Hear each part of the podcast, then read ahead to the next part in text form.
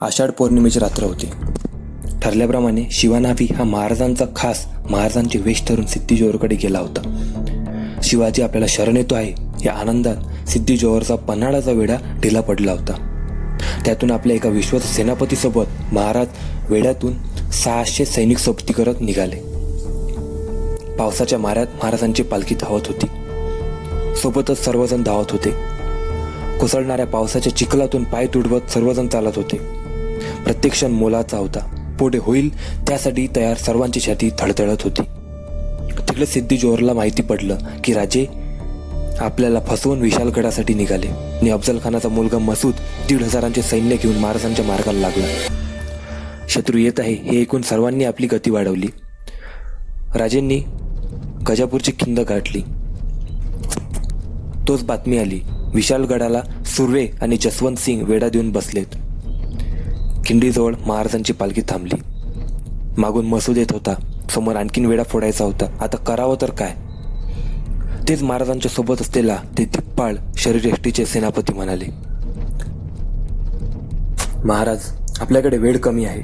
निम्म्या तीनशे सैनिकांसोबत तुम्ही निघा आणि निम्म्या तीनशे सैनिकांसोबत मी इथे राहतो.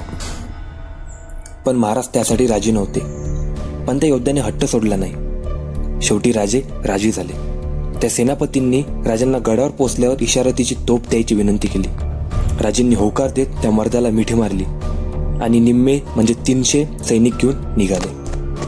राजे दिसेनासे होताच त्या योद्ध्यांनी आपल्या तळपत्या नेत्रांनी शिपायांकडे पाहिले आणि म्हणाला राजे गडावर जाईपर्यंत एक गनिम देखील या खिंडीतून जाता कामा नाही हर हर महादेवची एकच गर्जना उठली.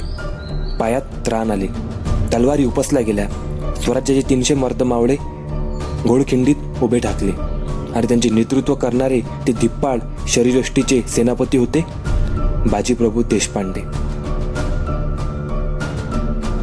मसूदचे सैन्य खिंडीपाशी आले आणि बाजीप्रभूंचे मावळे त्विषाने तुटून पडले आणि एकच कापाकापी सुरू झाली. मसूदचे सैन्य हल्ला करत होते बाजीचे सैन्य प्रतिकार करत होते. इकडे राजे विशालगडाजवळ पोचले होते. खबर मिळताच सूर्यराव सुर्वे राजांवर चालून आला.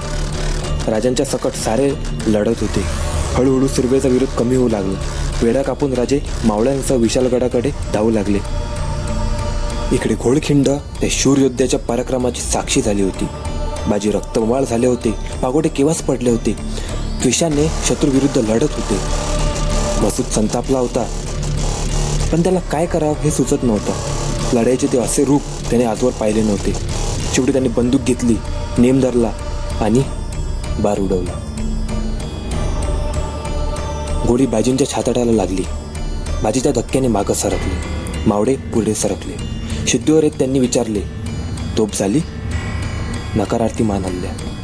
बाजींनी उठायचा प्रयत्न केला तेच एकजण म्हणाला बाजी तुम्ही उठू नका आम्ही खिंड राखतो.